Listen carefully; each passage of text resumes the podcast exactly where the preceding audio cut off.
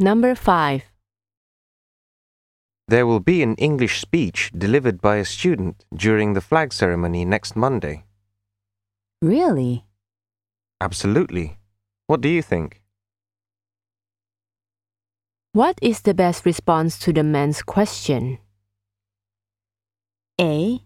I believe it can improve the student's English skills. B.